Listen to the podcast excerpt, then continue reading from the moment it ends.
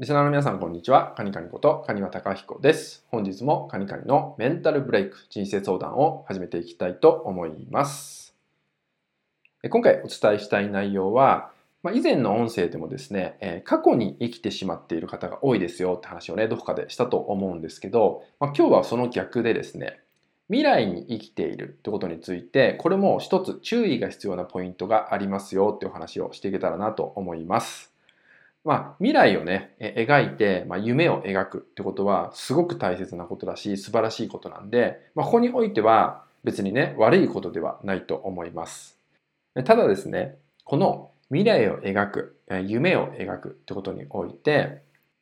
大きすぎる夢を描いてしまうっていうことは、ちょっと注意が必要な部分が出てくるってことです。それはなぜかっていうと、え明確にイメージができないにしても、なんとなく自分自身がね、その大きな夢を描いた時に、まあ、イメージングができていれば問題がないんですけど、え、逆にですね、どうせできっこないとかね、どうせ無理だっていったようなイメージが膨らむような大きな夢を描いた場合であれば、どうせ無理だといった現実が引き寄せられてしまうってことになるんですね。ただそれでも夢を語りまくる、え、描きまくるでも心の奥底ではどうせ無理だって言ったようなこの矛盾の世界で、まあ、生きてしまっている方意外に多いんですよね。でなぜこのようなことが起きてしまうかっていうと、まあ、過去のね過去に生きてしまうって話とも同じになるんですけど僕たちは過去とか未来に意識を向けている方が楽なんですよね。なぜか今を見なくて済むからそれくらい今を直視するっていうのは、まあ、恐怖なんですよね。そう。これは誰でも無意識にどこかで感じていることなんじゃないかなって思うんですよ。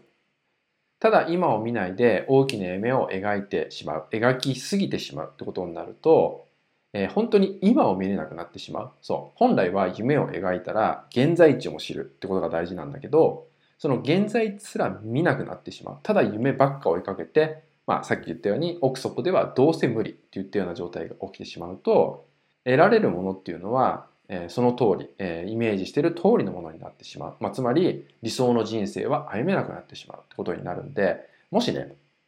夢を描くそれを強く大きく描きすぎてその反面でどうせ無理だって言ったような思考が、え、強く起きているんだったら一度ね今に帰ってきてください。そして今をもう一度ゆっくりでいいから見てあげるあなたになっていただく。これだけでも少しね、気持ちが楽になるし、またね、そこから見えてくること、感じ取れるもの、変わってくると思うので、決して無理をする必要はないんでね、自分自身をしっかりと見つめるってことにまず戻ってきましょうってことですね。なので、そんなことをね、今回はね、お伝えしたかったんで、ぜひ大切にしてもらえたらと思います。はい、それではですね、今回の内容は以上になります。最後までご視聴いただきましてありがとうございました。